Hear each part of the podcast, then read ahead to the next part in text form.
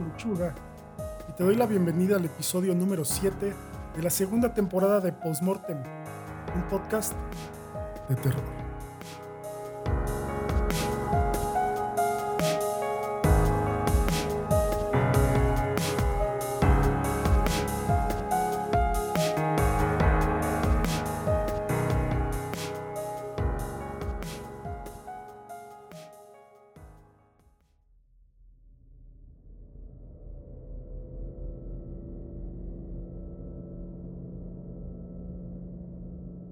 Siempre me he sentido un poco perdida en mi vida, como si nunca hubiera recibido instrucciones completas acerca de quién se supone que debo ser. Todos a mi alrededor parecen saber exactamente quiénes son. Sus vidas me pasan volando. Sus GPS están programados hacia un destino mientras que yo me he quedado sentada en la calle expectante. En la escuela secundaria Nunca hice ninguna actividad extracurricular porque no podía decidir si era una persona de deportes o una persona de música. Y no fue diferente en la universidad. Vagué a través de cuatro carreras diferentes, incapaz de decidir quién quería ser. Simplemente me sentía como una hoja en blanco. Y si yo era una hoja en blanco, Micah York era la noche estrellada auténtico, hermoso, perfecto. Era mi antítesis exacta. Aspecto que me atrajo a él en primer lugar. Maika nació sabiendo exactamente quién era y qué era lo que quería. Su confianza y seguridad en sí mismo eran prácticamente elementos tangibles de su persona. Cuando nos conocimos en nuestro primer año de universidad, él era un estudiante de neurociencia y yo estaba cursando historia. Fuimos novios en nuestro segundo año y yo cambié mi licenciatura a Ciencias de la Computación. Terminamos el año siguiente, justo antes de que decidiera que quería el título en psicología. Y él me pidió un favor en nuestro cuarto año, justo después de que mi orientador vocacional me dijera que era muy tarde para cambiarme de licenciatura de nuevo. Nuestro último semestre en la universidad comenzaría pronto, y Maika había estado aplicando estudios de posgrado. Quería una maestría en neurobiología y yo lo ayudé con su aplicación cuando tenía tiempo. Sabía que estaba bajo mucho estrés para destacar con sus tesis de graduación, así que estaba sorprendida cuando me preguntó en enero si quería ir a su casa para una fiesta. Tuve que haber sabido que estaba sucediendo algo, porque Mike era un estudiante muy meticuloso y no organizaba fiestas. Nunca. Cuando llegué a su apartamento fuera del campus, Consideré no bajarme del auto. Su apartamento estaba oscuro y callado. Definitivamente no había una fiesta. ¿Qué era lo que tramaba exactamente? Tomé mi teléfono para llamarle y cancelar mi cita, pero la curiosidad se llevó lo mejor de mí y colgué. Cuando entré a la sala sin televisor, que me era muy familiar, vi dos rostros conocidos y dos rostros extraños. Ahí estaba Mike. Y el amigo de Micah, Sean. Un licenciado en química orgánica. Las otras dos personas fueron introducidas como Irina Bradley, una estudiante de medicina, y Holly Bishop, una licenciada en filosofía. Irina se movió a un lado y me hizo espacio en el sofá. Me senté con recelo y esperé a que Micah comenzara con fuera lo que fuera que estaba haciendo. Se levantó y caminó a la mitad de la habitación. Gracias por venir, chicos. Estoy seguro de que están preguntando por qué están aquí. Claramente, esto no es una fiesta. La verdad es que tengo algo de importancia vital que le debo preguntar a cada uno de ustedes. Maika hizo una pausa. Estoy segura de que era para efectos dramáticos. Tomó un respiro hondo y dejó caer su tono de voz una octava he seleccionado a cada uno de ustedes para que participen en el experimento más grande, no solo de sus vidas, sino quizá de la historia de la humanidad. Les estoy pidiendo que formen parte de mi tesis doctoral. clásico de Maika. Puede ser muchas cosas, pero humilde no es una de ellas. Sin embargo, Cretino sí parecía que estaba en la lista. ¿Y cuál es tu tesis? pregunté despreocupada, como si su declaración anterior no hubiese sido totalmente estúpida. Un ensayo concluyente detallando lo que pasa después de la muerte humana. Irina, la estudiante de medicina, se rió. Tristemente yo conocía a Maika lo suficientemente bien como para saber que estaba hablando en serio. ¿Y cómo pretendes probar la menor cosa? Le pregunté. ¿Qué tipo de experimento has diseñado? Bueno, Bridget, voy a suicidarme. El cuarto se quedó en silencio y Maika, confundiendo nuestro temor con admiración silenciosa, alzó su postura unos cuantos centímetros y sonrió finalmente. No puedes hablar en serio. Ah, lo hago, y es completamente reversible. Voy a ser la primera persona en el mundo que pruebe o descarte la existencia de una vida después de la muerte. Seremos, demandó Sean. Sí, seremos. El ensayo va a ser nuestro boleto a cualquier universidad del mundo. Se han iniciado guerras por siglos acerca de deidades y religiones. Y nosotros vamos a demostrar que es lo científicamente correcto más allá de la sombra de cualquier duda. Eres un idiota. Suspiré y me levanté del sofá para irme. Irina me siguió, pero Maika llegó a la puerta antes que nosotras. Bridget, espera. Al menos escucha antes de que te retires, por favor. Entrecerré mis ojos y negué con la cabeza. No quiero ser parte de asesinar a personas, ni siquiera a ti. Me gustaría escuchar cómo funciona, intervino Holly, la licenciada en filosofía. Ah, de hecho, es algo que yo he desarrollado, dijo Sean. Un cóctel biológico y no biológico de químicos. Ha sido probado y es bastante seguro. ¿Probado? preguntó Irina con terror. ¿En quién? En fauna silvestre, contestó Sean. Así que nunca en una persona, le dije. No aún, pero es seguro. Así que, ¿cómo funciona entonces? volvió a preguntar Irina. Dio un paso hacia el sofá y supe en ese momento que habían capturado su atención. Maika le gesticuló algo a Sean. He desarrollado un veneno y un biológico. Los llamo los sueros Romeo y Julieta. Julieta es un veneno que mata el cuerpo. Romeo, es un biológico o antídoto, por la ausencia de una mejor palabra, que lo revive. La muerte clínica solo tomará lugar por 30 segundos, intervino Mike, sin daño cerebral y sin daño de cualquier órgano. Sí, es verdaderamente seguro. El cuerpo solo estará muerto por poco tiempo, confirmó Sean. Es decir, flatliners le dije observando fijamente a Mike. ¿Qué? preguntó Sean. Flatliners es una película. Los personajes se suicidan y se traen de vuelta a sí mismos. Si recuerdo bien, no resultó muy bien para ellos en la película. Pero Maika sabe esto, dado que está obsesionado con ella. Esa es una película de Hollywood, dijo Maika. Esto es ciencia legítima. No, Tú eres Kiefer Sutherland, le dije. Él es Kevin Bacon, señalé a Sean, y yo soy Julia maldita Roberts. No, dijo Micah acaloradamente. De hecho, ella es Julia maldita Roberts, señalando a Holly. ¿Así que yo soy Oliver Platt? preguntó Irina. Nadie es Oliver Platt, gritó Micah. Pues si si podemos elegir, yo prefiero ser Oliver Platt a ser Kevin Bacon, interrumpió Sean. Sean, tú eres el maldito Kevin Bacon. Cállate. Le escupió Mike. Y tú eres Kiefer Sutherland, le grité.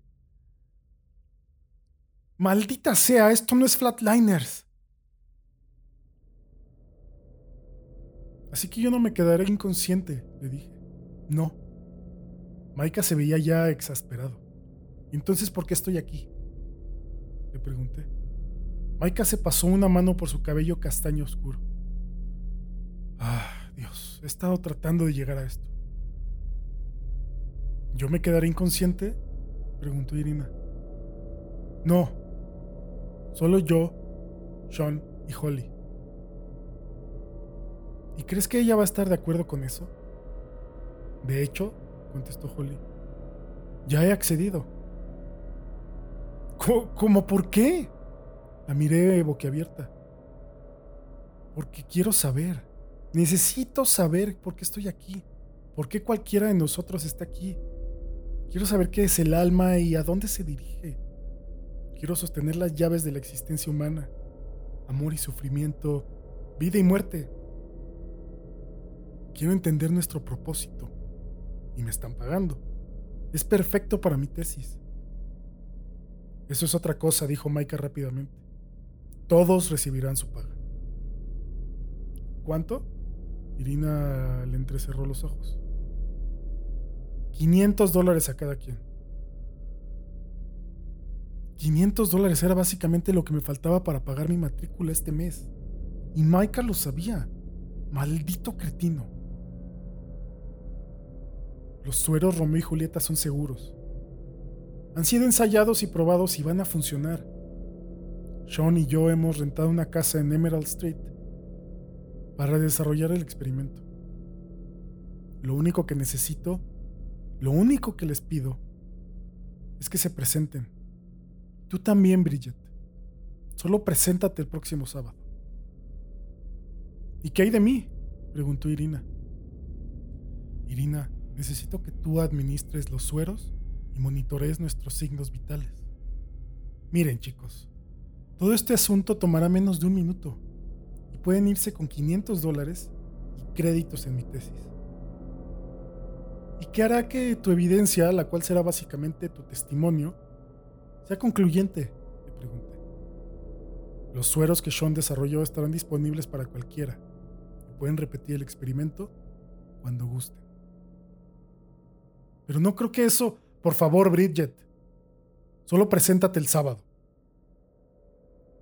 No había una sola faceta de este pequeño experimento científico que no me hiciera sentir profundamente incómoda. Pero la manera en la que Maika me observaba, la tensión de la habitación, esos 500 dólares... No estoy preguntando, Bridget.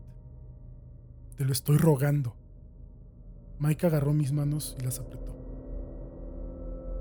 Lo pensaré. Lo pensaré, Mike.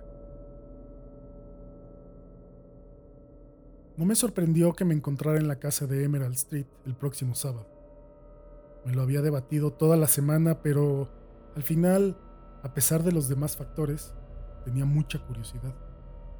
Mike era brillante, del 1% de su clase. Había publicado muchas investigaciones. ¿Qué tal si tenía razón? ¿Qué tal si veía algo? Las personas tienen experiencias cercanas a la muerte todos los días y regresan con historias. Maika iba a profundizar en la muerte más de lo que cualquier otra persona que había regresado. Y lo estaba haciendo en un ambiente controlado, utilizando un experimento que podía ser duplicado fácilmente. O quién sabe.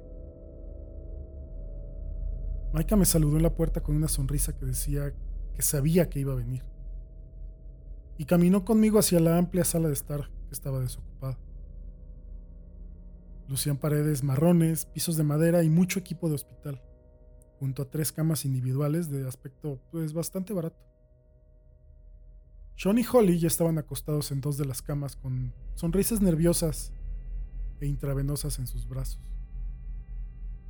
Irina se movía afanosamente revisando el equipo y viéndose increíblemente estresada. Maika. Maika me entregó una cámara pesada y notoriamente costosa. Las cámaras al pie de nuestras camas ya están grabando. Son nuestras cámaras estáticas. Necesito que camines alrededor y que también grabes con esta. Irina va a administrar nuestras inyecciones para que nos pueda manejar a los tres. Tú simplemente eres un testigo, nada más, Bridget. Está bien. Maika, ¿estás seguro de que quieres hacer esto? Le pregunté. Bridget, hemos estado probando esto y siempre y cuando Romeo se ha inyectado antes de que se cumpla un minuto, lo cual sucederá, no habrá ningún riesgo. Hay riesgo en definitiva, Maika. Y las experiencias cercanas a la muerte, esto no es una experiencia cercana a la muerte. Es una experiencia de muerte, Bridget. Mira, sé que estás preocupada y es por eso que te quería aquí, para que te asegures de que nada salga mal. E incluso si algo sucede, tengo montones de anotaciones y narrativas demostrando que este fue mi experimento. Sí, Maika, pero no podía pensar en nada más que decir. Para cualquier oposición que tuviera, Maika tendría una respuesta. Esa era su forma de ser. Ahora, no había manera de detenerlo.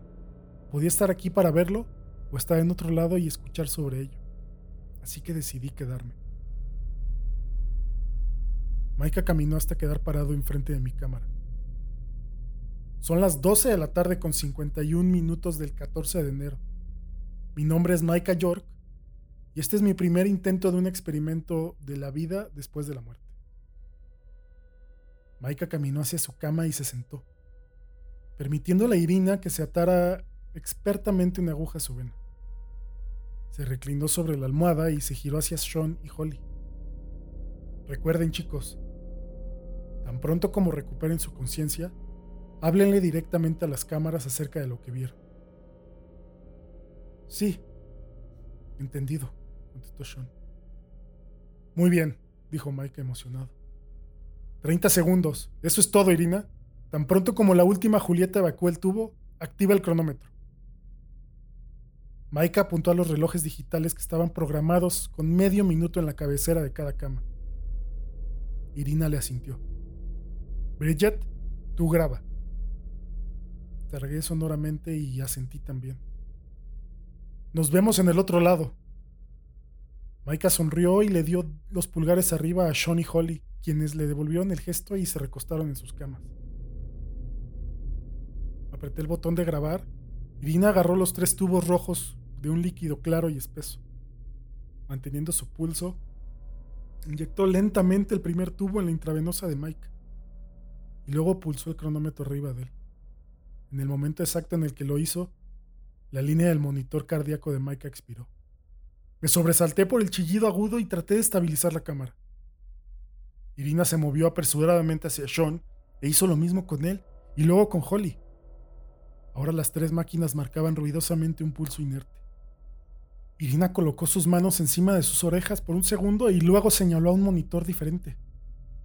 ¡Captura esto, Bridget! ¡Captura esto! Era el, encefalograma de Maika y había cero ondas cerebrales activas. ¡Captura el de Holly y el de Sean también! Súbitamente, Podía saborear un metal agrio en mi boca y sabía que había comenzado a entrar en pánico. Esto había sido una mala idea, una muy mala idea.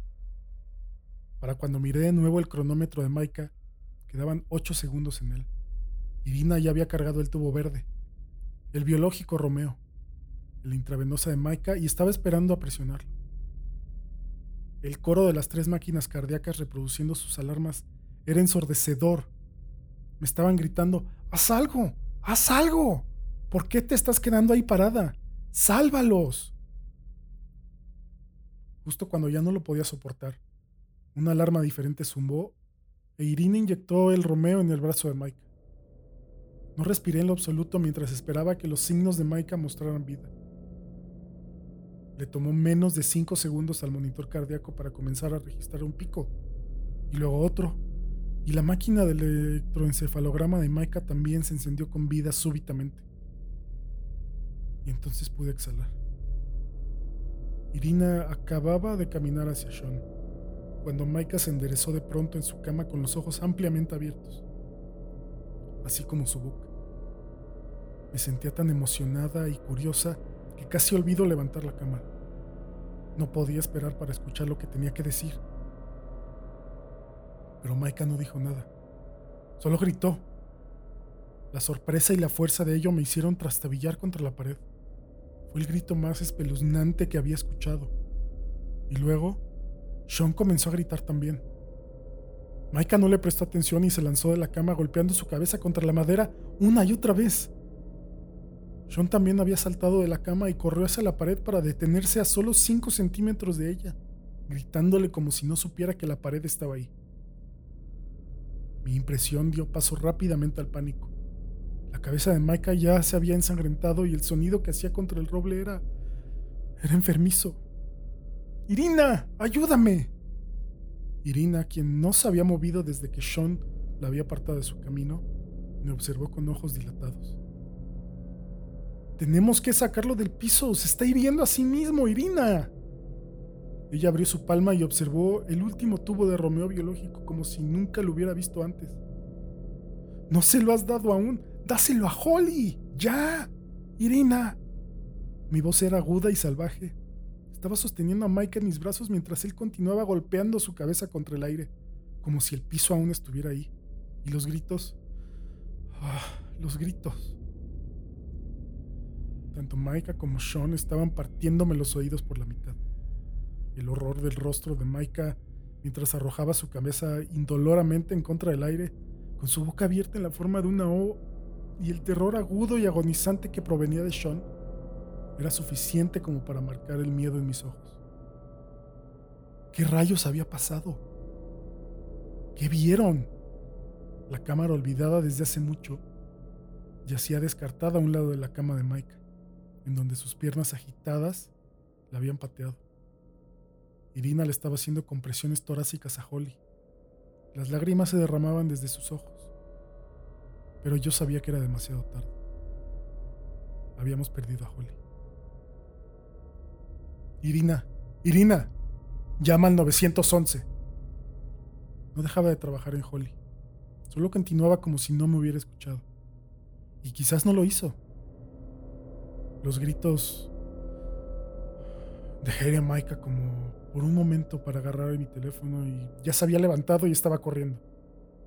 Golpeó la puerta frontal y azotó su frente contra el vidrio. Maika, detente.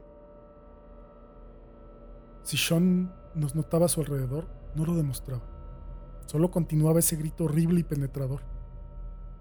Los servicios de emergencia no me podían oír el teléfono, pero habían mandado a alguien a la casa en cinco minutos. Cinco minutos muy, muy largos. Irina se rindió con Holly en algún punto y solo deambulaba por la habitación, murmurando, No lo entiendo. Lo hice bien. No lo entiendo. Se llevaron a Sean Holly y Maika en una ambulancia y nos llevaron a Irina y a mí a la estación de policía. Observaron los videos y después de todo esto nunca me gradué, pero al menos no fui a la cárcel como Irina. Me aislé después de su juicio y me rehusé a hablar con los demás. Pasé meses albergada en mi apartamento, haciéndome la misma pregunta una y otra vez. ¿Qué es lo que vieron? Y no es como si pudiera preguntarles. Sean había gritado hasta que había perdido el uso de su voz permanentemente. Ahora se sentaba en una habitación de hospital encarando a una pared, con su boca abierta ampliamente a manera de grito. Y de alguna forma, eso era peor que los gritos genuinos. No dijo nada ni ha escrito una palabra desde ese día. Maika, él también está en un hospital. A veces grita y a veces está callado. A veces se retuerce y a veces permanece tan quieto como los muertos.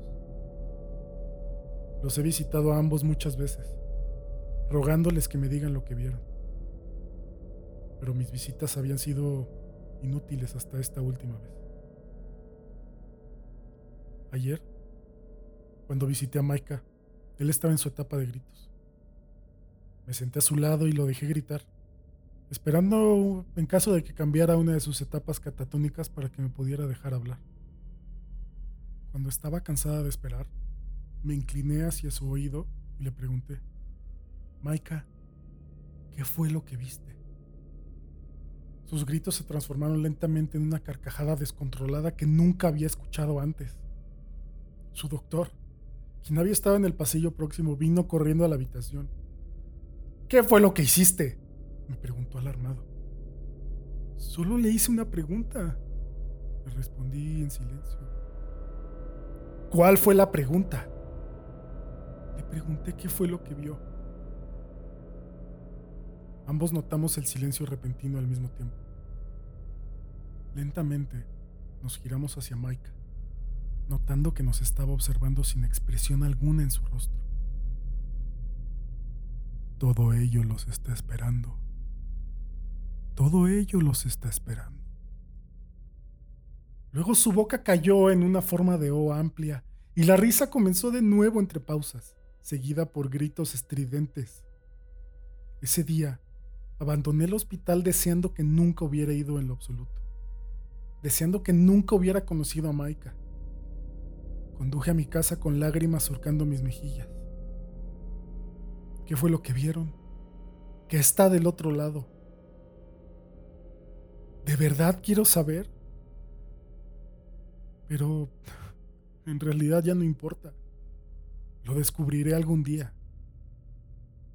Y tú también.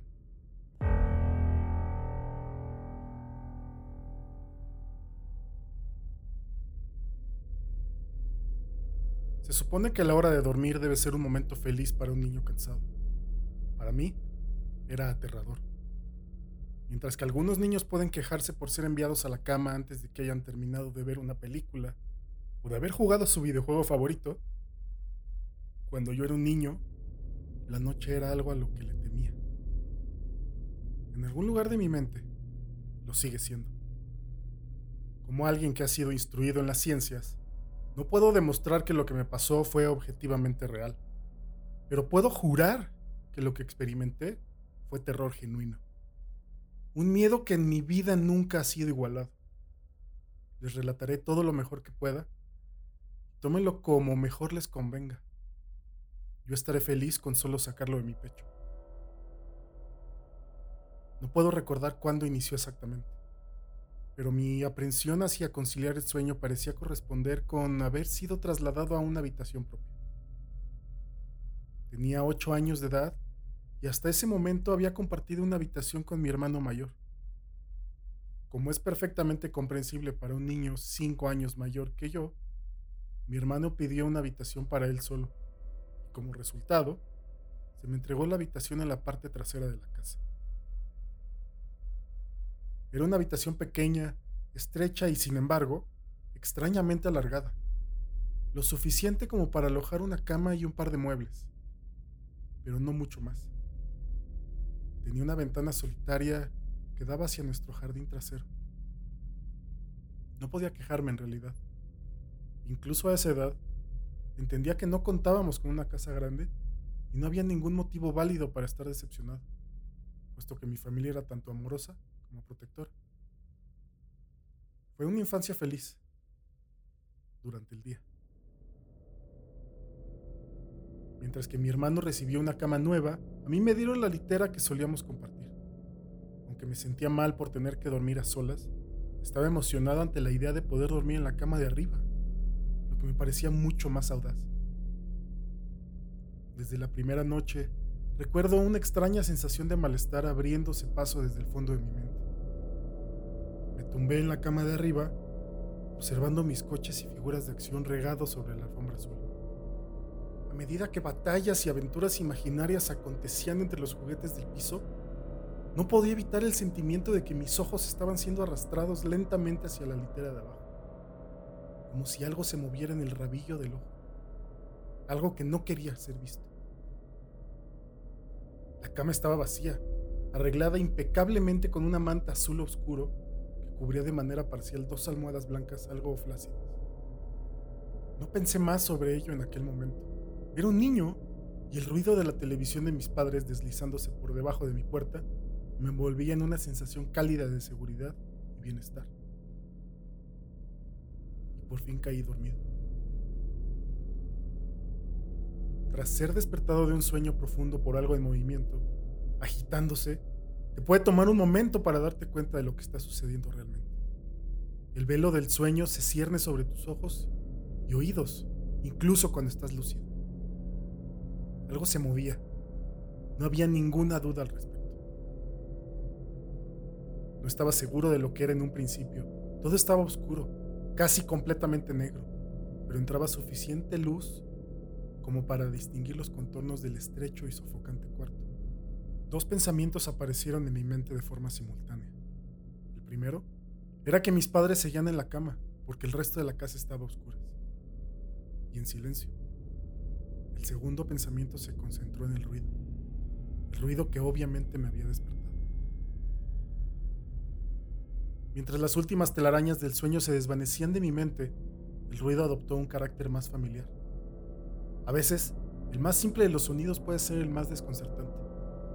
Una brisa fría meciendo un árbol, los pasos de un vecino incómodamente cerca, o en este caso, el simple sonido de sábanas revolviéndose en la oscuridad. Eso era, sábanas revolviéndose en la oscuridad como si un durmiente perturbado estuviera tratando de ponerse cómodo en la cama de abajo. Me quedé inmóvil, reteniendo el pensamiento de que el ruido era mi imaginación, o tal vez solo era mi gato buscando en dónde pasar la noche. Fue entonces cuando noté la puerta, cerrada como lo había estado antes de que me quedase dormido. Quizá mi madre había venido a verme y el gato se escabulló en mi habitación. Sí, eso debió haber sido. Me giré hacia la pared, cerrando los ojos con la vana esperanza de que pudiera volver a dormirme. Mientras conciliaba el sueño, el movimiento debajo de mí cesó. Pensé que había espantado a mi gato, pero me di cuenta pronto de que el visitante en la cama de abajo era mucho menos mundano que mi mascota tratando de dormir, y mucho más siniestro.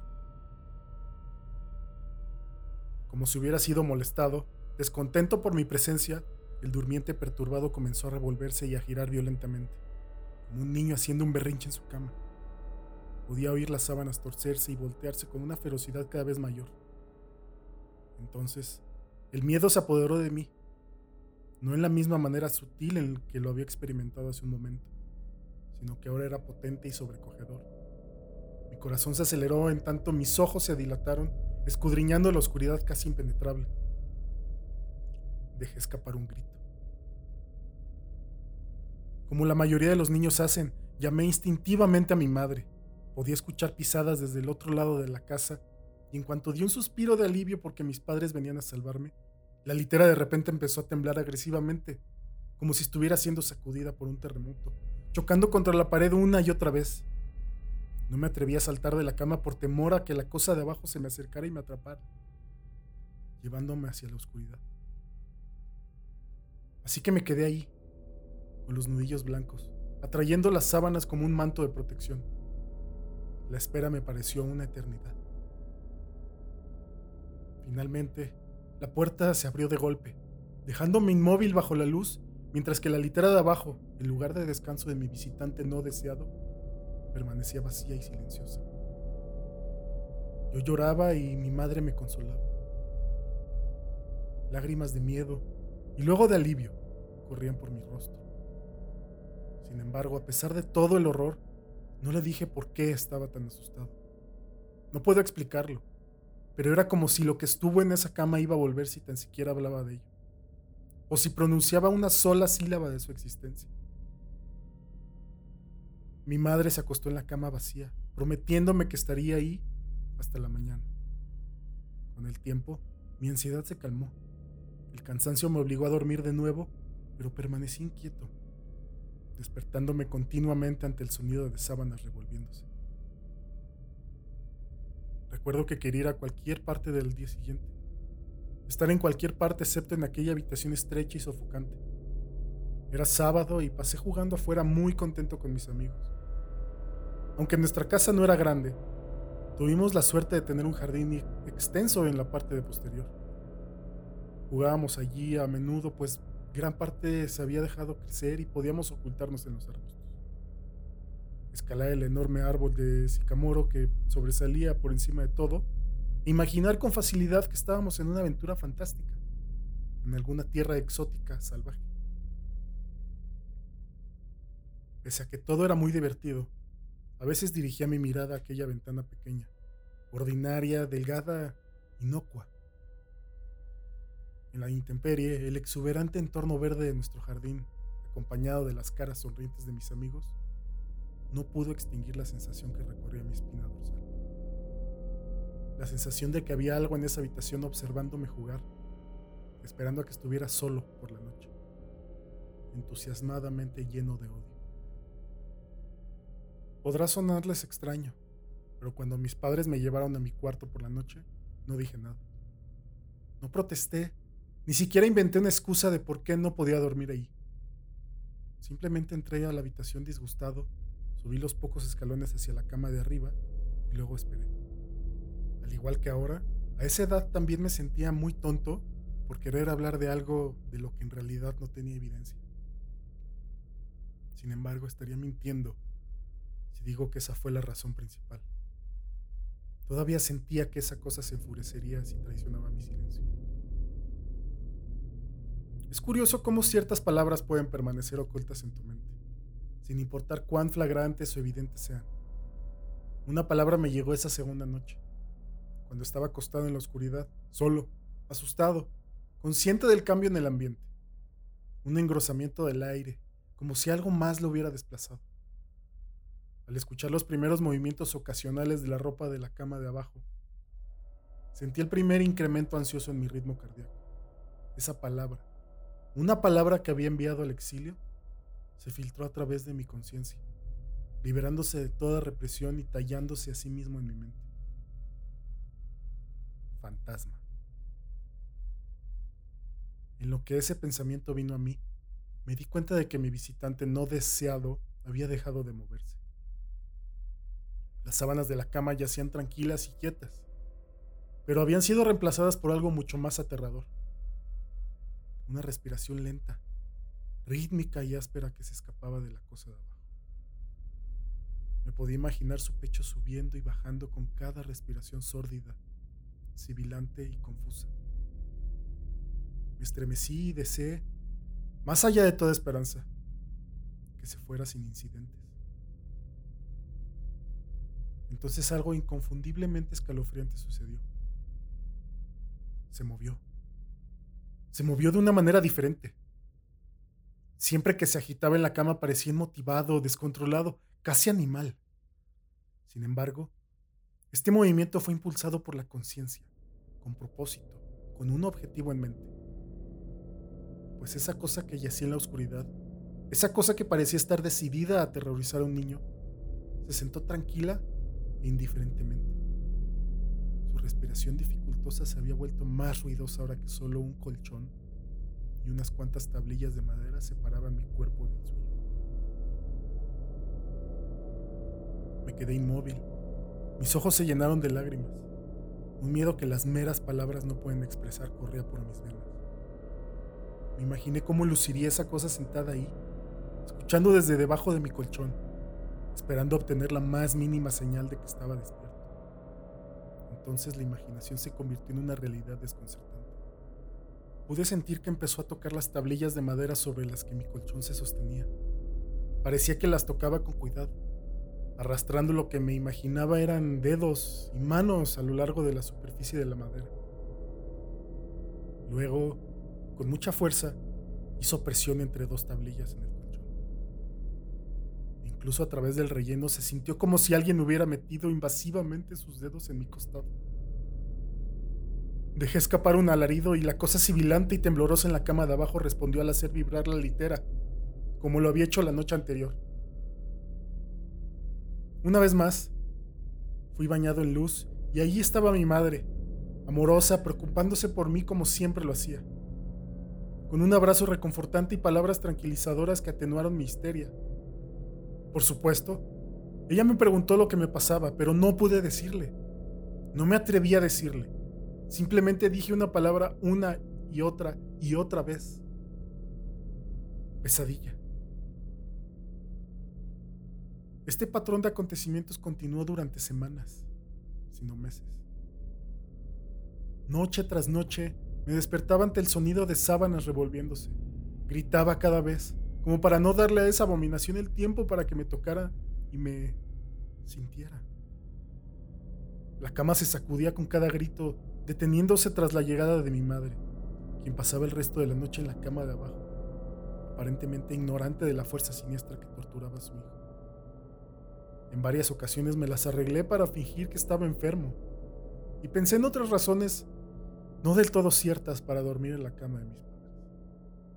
Pero la mayoría de las veces estaba solo en ese lugar por las primeras horas de la noche. Con el tiempo puedes desensibilizarte de cualquier cosa, sin importar cuán terrible sea. Me había llegado a dar cuenta de que, por la razón que fuera, esa cosa no podía hacerme daño cuando mi madre estaba presente. Estoy seguro de que lo mismo se aplicaría con mi padre, pero por más amoroso que él fuera, despertarlo de su sueño era casi imposible. Después de unos meses, me había acostumbrado a mi visitante nocturno. No confundan esto con una amistad sobrenatural. Yo detestaba a la cosa. Aún le temía de sobremanera, ya que casi podía sentir sus deseos y su personalidad si se le puede llamar así, una personalidad llena de odio perverso y retorcido que me anhelaba, tal vez por sobre todas las cosas. Mis mayores temores se hicieron más patentes durante el invierno. Los días eran cortos y las noches más largas, así que proveían a ese desgraciado de más oportunidades. Fue un tiempo difícil para mi familia. Mi abuela, una maravillosa mujer amable y gentil, se había deteriorado en gran medida desde la muerte de mi abuelo. Mi madre estaba haciendo todo lo posible para mantenerla en su vecindario, pero la demencia es una enfermedad degenerativa y despojando a la persona de sus recuerdos un día a la vez. Dentro de poco, ella dejó de reconocernos y quedó claro que tendría que ser trasladada a un hogar de ancianos. Pero antes de que pudiéramos moverla, mi abuela tuvo unas noches particularmente difíciles y mi madre decidió que se quedaría con ella. Aunque yo amaba a mi abuela, no sentía más que angustia por su enfermedad. Hasta el día de hoy me siento culpable de que mis primeros pensamientos no fueran sobre ella, sino de lo que mi visitante nocturno me podría hacer en caso de que se percatara de la ausencia de mi madre. Me apresuré a casa después de la escuela ese día. De inmediato Quité las sábanas y el colchón de la cama de abajo, colocando un escritorio viejo, una cajonera y algunas sillas sobre las tablillas de madera. Le dije a mi padre que estaba haciendo una oficina, lo que él encontró adorable, pero ni en broma le daría esa cosa un lugar para dormir otra noche más. Cuando la oscuridad se acercó, no sabía qué hacer. Mi único impulso fue el de recoger un crucifijo pequeño del joyero de mi madre que había visto antes. Aunque mi familia no era muy religiosa, a esa edad yo todavía creía en Dios y tenía la esperanza de que, de alguna forma, el crucifijo me protegería. A pesar de mi miedo y ansiedad, mientras apretaba el crucifijo debajo de mi almohada, el sueño llegó eventualmente. Me desperté de forma gradual. La habitación estaba oscura una vez más. Mientras mis ojos se acostumbraban, empecé a distinguir poco a poco la ventana, las puertas, las paredes algunos juguetes en un estante. Incluso hasta el día de hoy me estremezco al pensar en ello, pues no había ningún ruido, ninguna agitación de las sábanas, ningún movimiento en absoluto. La habitación se sentía sin vida, sin vida, mas no vacía. Mi visitante nocturno, esa cosa desagradable y sibilante atestada de odio que me había aterrorizado noche tras noche, no estaba en la cama de abajo estaba en mi cama. Abrí la boca para gritar, pero no emití ninguna palabra. El terror absoluto había suprimido el sonido de mi voz. Me quedé inmóvil. Si no podía gritar, no quería hacerle saber que estaba despierto. Hasta ese momento no lo había visto, solo podía sentirlo. Se ocultaba bajo mi sábana. Podía notar su contorno, podía sentir su presencia, pero no me atreví a mirar peso recaía sobre mí, una sensación que nunca olvidaré. Cuando digo que las horas pasaron, no exagero. Acostado ahí, inmóvil, en la oscuridad, horrorizado. El miedo a veces puede desgastarte, hacerte un manojo de nervios, dejando atrás solo el más mínimo rastro de ti. Tenía que salir de esa cama. Y entonces lo recordé, el crucifijo. Mi mano todavía estaba debajo de la almohada, pero no tenía nada. Lentamente tanteé alrededor para encontrarlo, minimizando lo mejor que pude el sonido y las vibraciones que causaba. Pero no lo pude encontrar. O lo había tirado de la cama, o ni siquiera podía concebirlo.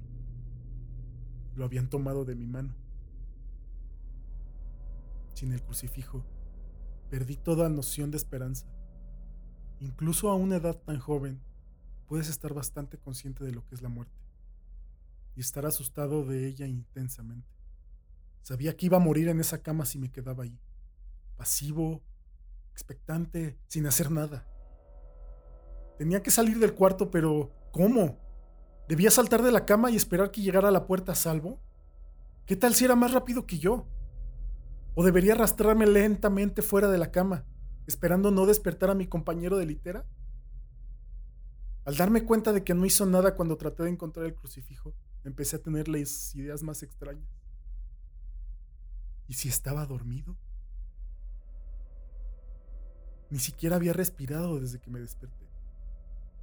Tal vez estaba descansando, creyendo que finalmente me poseía, que finalmente estaba en sus garras, o quizá estaba jugando conmigo. Después de todo, eso era lo que me había hecho por incontables noches, y ahora estaba encima de mí apretándome contra mi colchón sin una madre que pudiera protegerme. Tal vez solo lo estaba posponiendo, saboreando su victoria hasta el último momento posible, como un animal salvaje saboreando a su presa.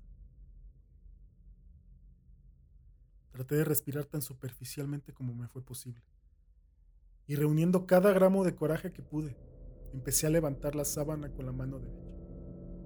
Lo que encontré bajo esas cubiertas casi detuvo mi corazón. No lo vi, pero mientras movía la sábana, rocé algo. Algo suave y frío. Algo que, sin lugar a dudas, se sentía como una mano delgada. Contuve la respiración, asustado, pues ahora tenía la seguridad de que estaba despierto.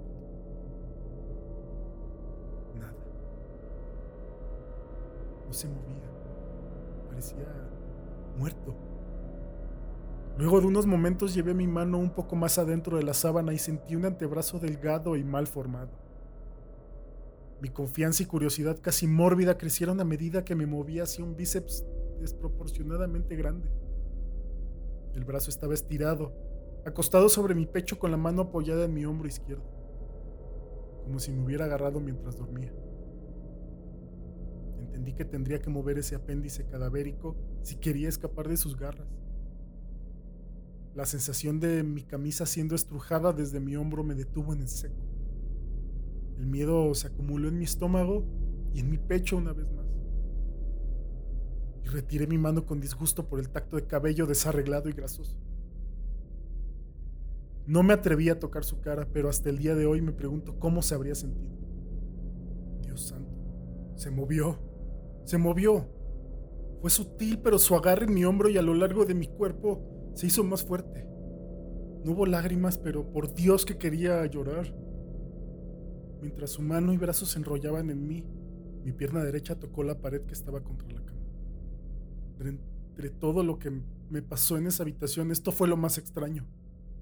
Me di cuenta de que la cosa rancia y sofocante, que obtenía gran placer de violar la cama de un niño, no estaba enteramente encima de mí. Estaba saliendo de la pared, como una araña cazando desde su guarida. De pronto, su agarre pasó de ser un apretón leve a un estrujón repentino.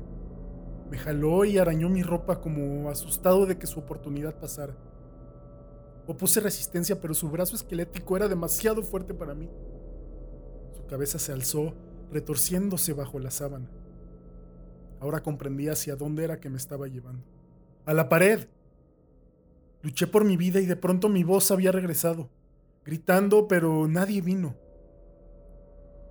Entonces supe por qué estaba tan ansioso, por qué tenía que poseerme en ese instante, a través de mi ventana, esa ventana que parecía representar tanta maldad desde afuera, nacía esperanza con los primeros rayos de sol.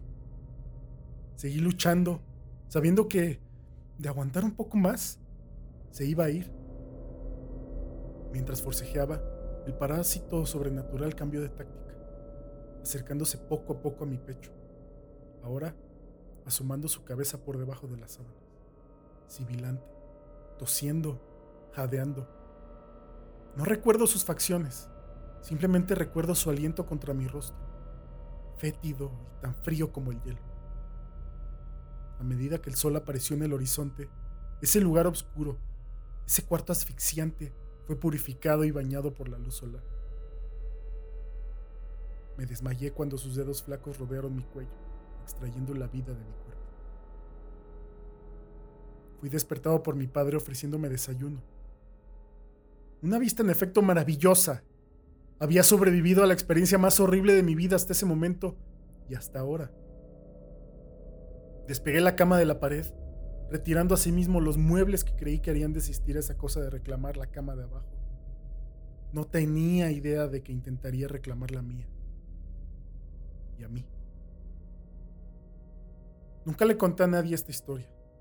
Hasta el día de hoy, aún me despierto cubierto en sudor frío ante el sonido de sábanas revolviéndose. Y ciertamente, nunca duermo con la cama contra la pared. Llámenlo superstición si quieren, pues como he dicho, no puedo descartar las explicaciones convencionales, tales como parálisis del sueño, alucinaciones o una imaginación demasiado activa. Pero sí puedo decir esto. Al mes siguiente, mis padres me dieron su habitación y ellos utilizaron ese lugar sofocante pero alargado como su dormitorio. Me dijeron que no necesitaban una habitación espaciosa, solo una suficientemente grande como para alojar una cama y algunas otras cosas. Duraron solo 10 días. Nos mudamos al onceavo.